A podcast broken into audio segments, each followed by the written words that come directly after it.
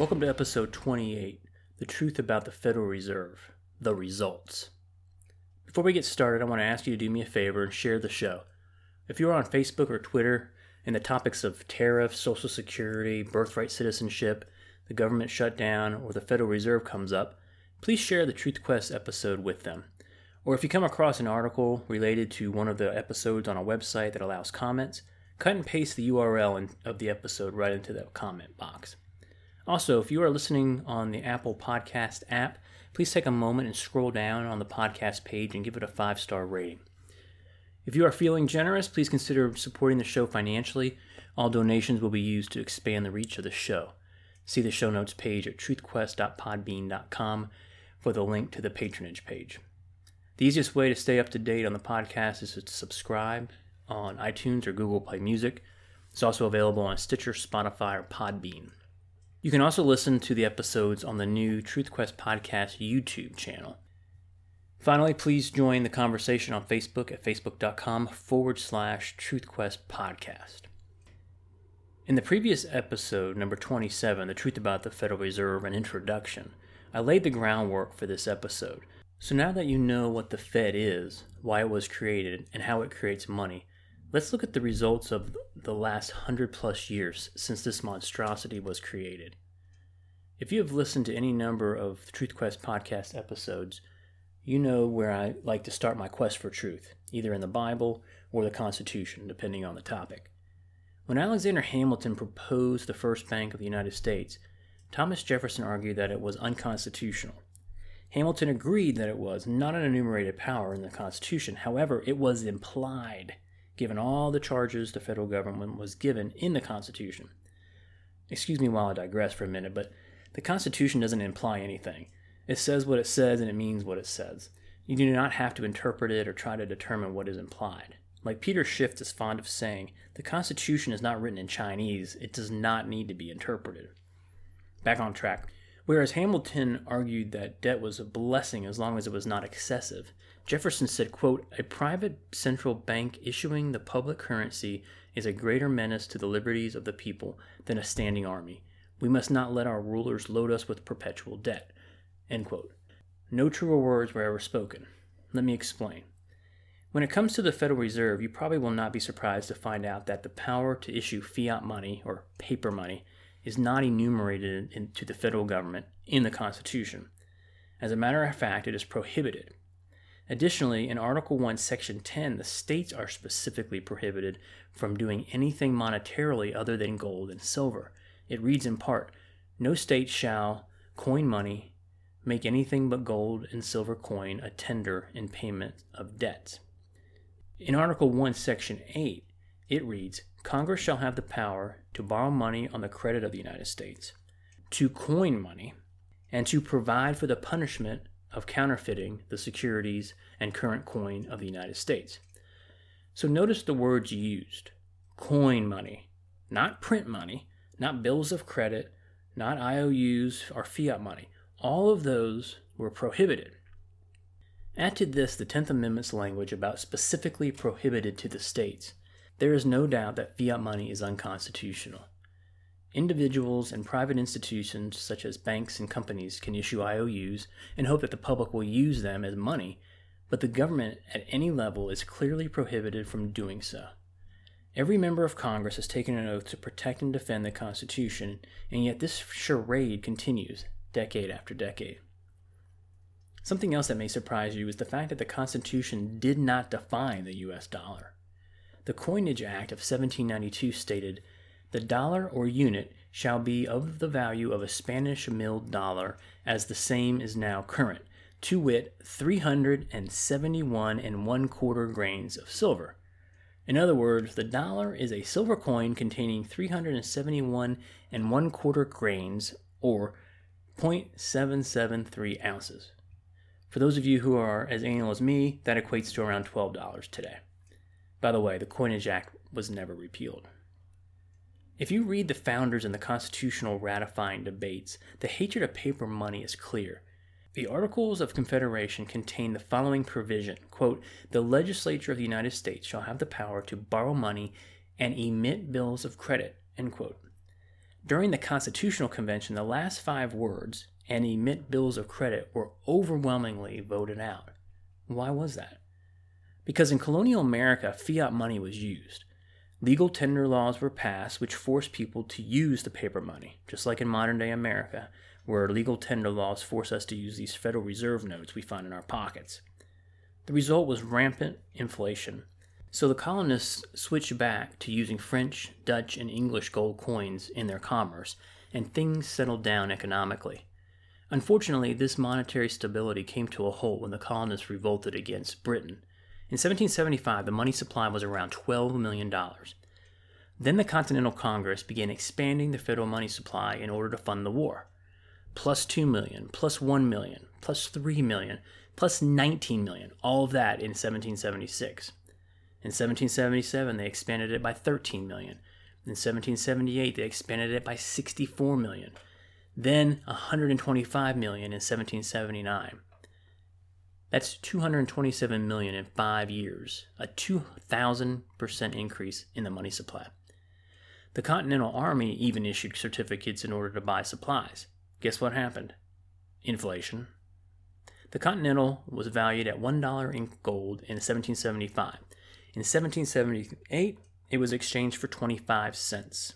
In 1779, it was valued at less than a penny and ceased being used as money. Thus the phrase, not worth a continental. Following the war, the economy settled down, and from 1793 to 1808, experienced unparalleled prosperity and business expansion. Exports of $19 million in 1798 increased to $93 million by 1801.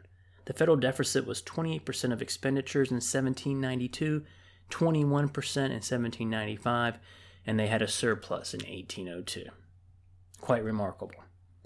Given that we essentially live in a post-constitutional era, the argument I just laid out that the Fed is unconstitutional will fall on deaf ears for the most part.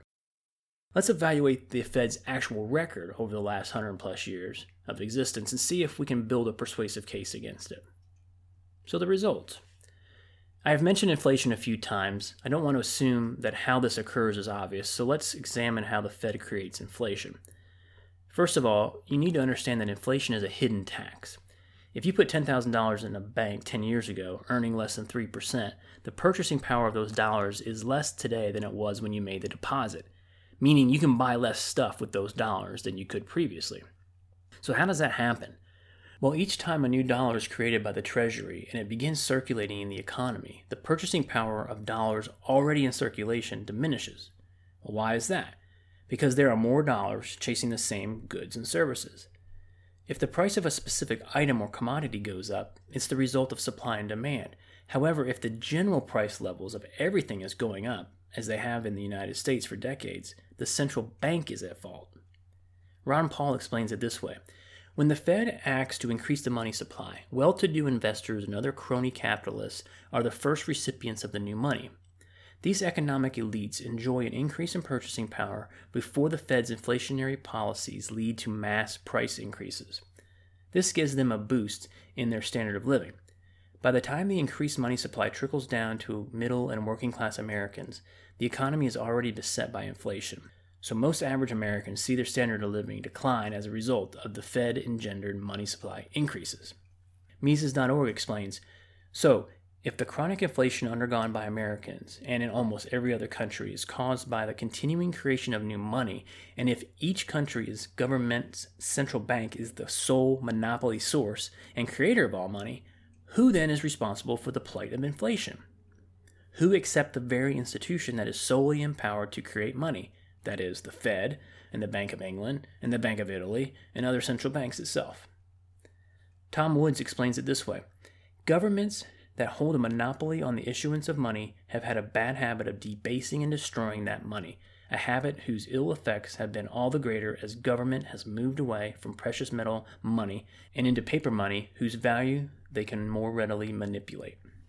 In short, the value of the dollar decreases as the amount of dollars in circulation continues to increase.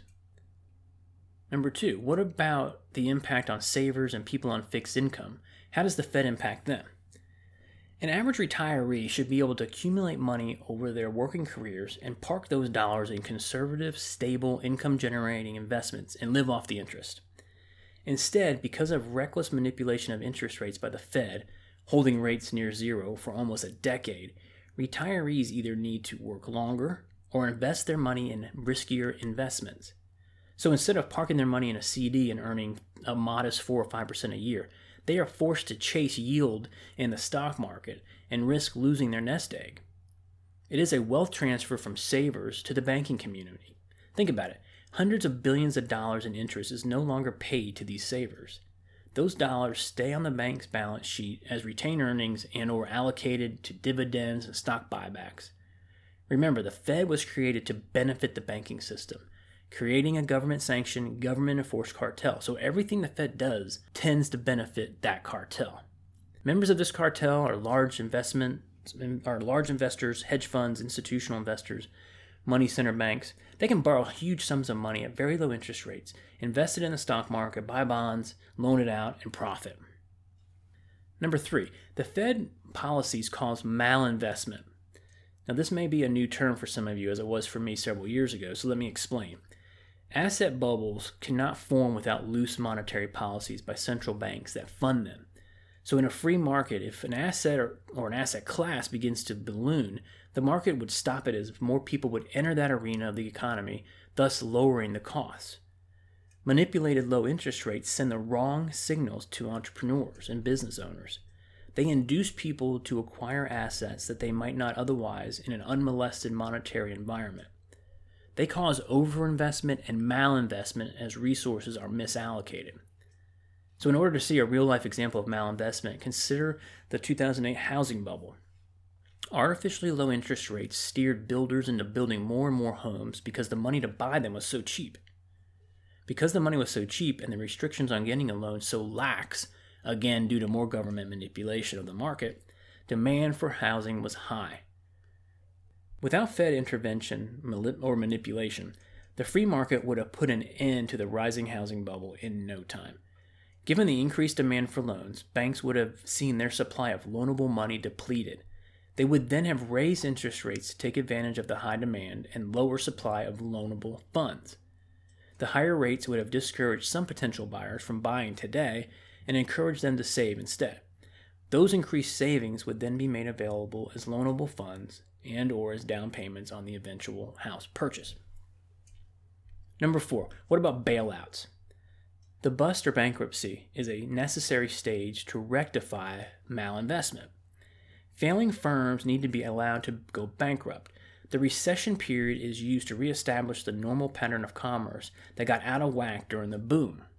Tom Woods puts it this way: bankruptcy proceedings permit new owners to take over the assets of failing firms and either conduct these firms according to a different business model, turn the assets, if possible, towards the production of different goods, or simply sell off the assets and compensate as many creditors as can be accommodated. So not only do government bailouts interfere with the free market's market cleansing mechanism of bankruptcy and recessions, but they fleece taxpayers. You can go all the way back to the bailouts of the railroad companies in the 19th century. Lockheed in the 1970s, New York City in 1975, Chrysler in 78, First Pennsylvania Bank of Philadelphia in 79, Continental Illinois in 1982, Commonwealth Bank of Detroit in 84, and of course the too big to fail bailouts of selected insurance companies, banks, and investment banks during the massive 2008 subprime meltdown. Not to worry, these bailouts guarantee that the Federal Reserve System fulfilled its purpose of making sure that banks kept getting their interest with the federal government loan guarantees and lines of credit of the FDIC. The politicians didn't want the crisis to go to waste, so they exaggerated catastrophic warnings about the pending economic collapse and public safety to justify their illegalized plunder of the public coffers to benefit the banking system. If you look back at the bailouts, you will note that the federal government refused to bail out a number of smaller banks. Why would they do that? Because as we discussed in episode 27, one of the objectives of the establishment of the Fed was less competition. Again, mission accomplished. I've heard it said, the toughest regulator which shows no mercy and bails out no one is known as the free market. That's the only regulator necessary for the economy. Number 5, how has the Fed performed? Well, here is the Fed's scorecard 100 plus years after its creation. It oversaw the crashes of 1921, 1929, the Great Depression, the recessions of 1953, 57, 1969, 75, 81, 2008, and the inevitable recession facing America today. The Fed presided over stock market Black Monday in 1987 and 1,000% inflation that has destroyed 95% of the dollar's purchasing power. Consider this, in 1990, $10,000 annual income was required to purchase the same stuff that only took $1,000 annual income in 1914. Remember, inflation is a hidden tax. It's wealth confiscation. Christina Romer, who was Obama's chairman of economic advisors, found that recessions were not more frequent in the pre-Fed period, yet we do nothing about it. The bottom line is the Federal Reserve has been an unmitigated success by the goals set out at Jekyll Island. However, it has been an absolute failure based on the goals it lays out for the public. Has the Fed accomplished its stated mandates, maximum employment, and stable prices? Absolutely not. Clearly, I am of the opinion that the Federal Reserve is bad for America.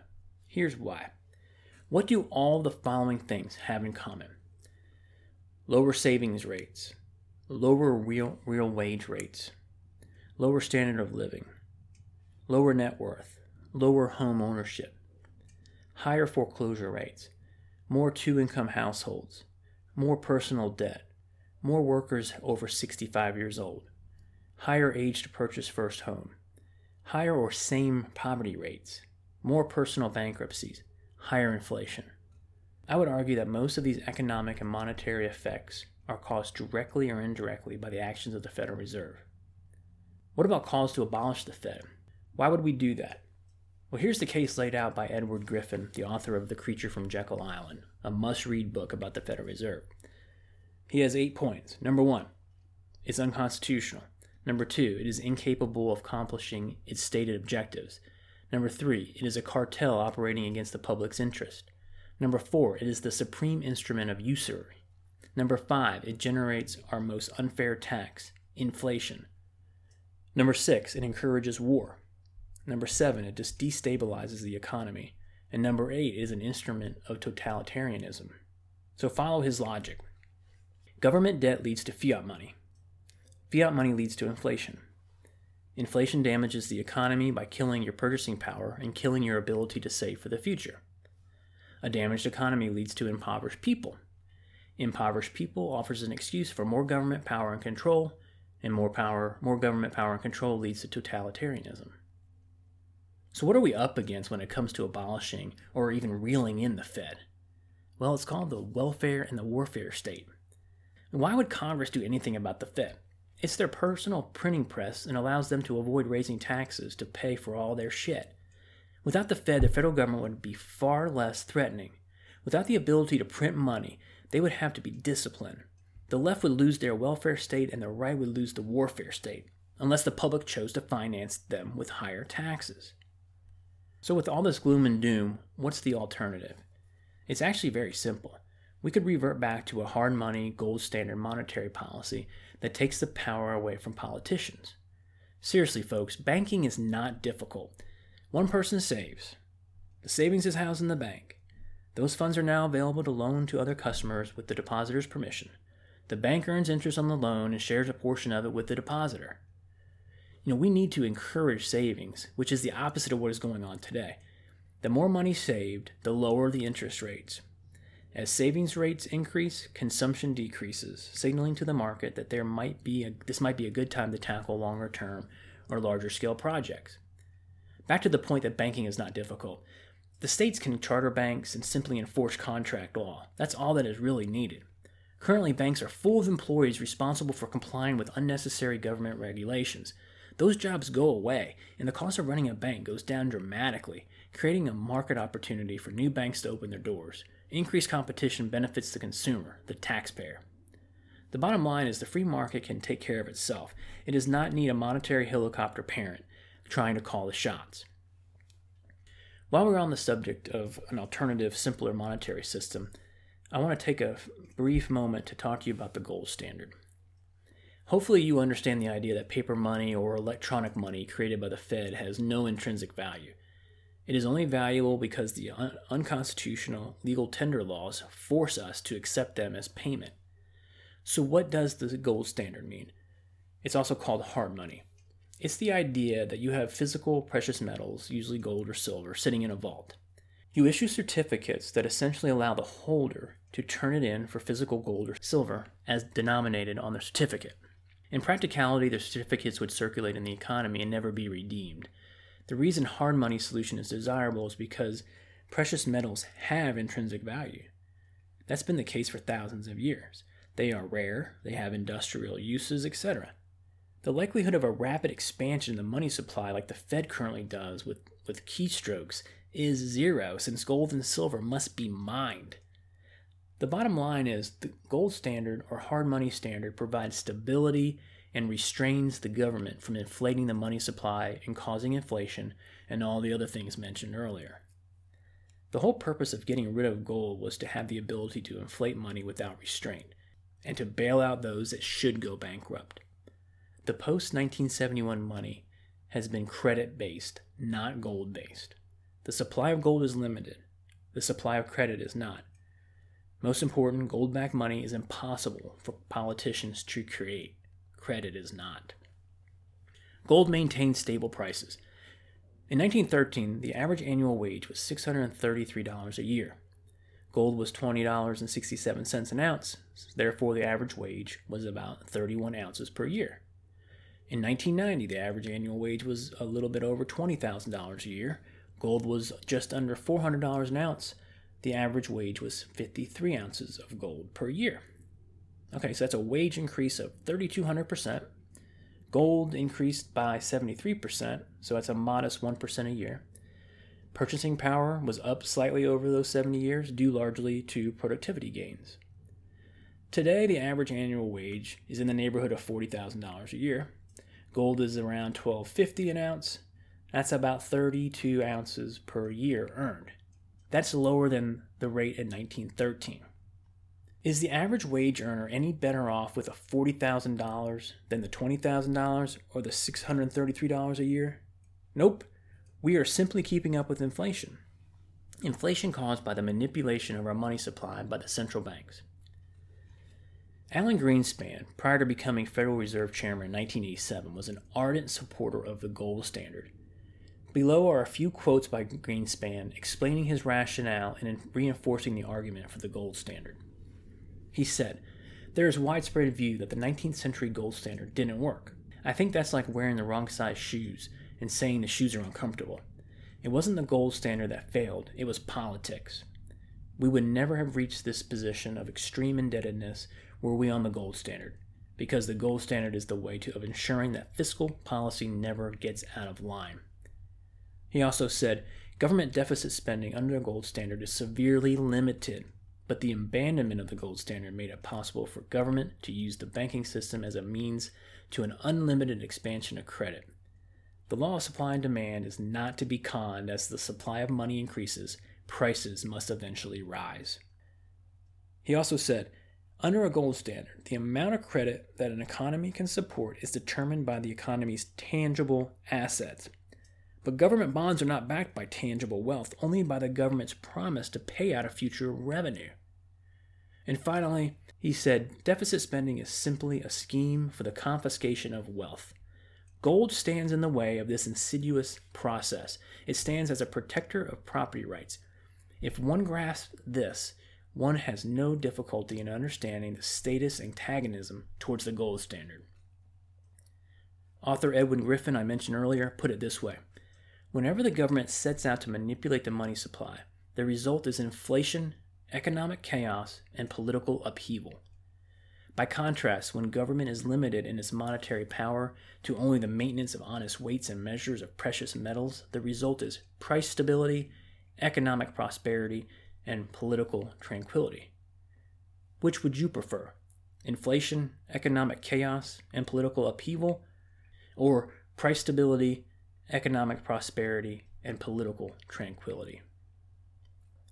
I want to end this episode with a side-by-side comparison of how a Fedless monetary system would operate versus our current system.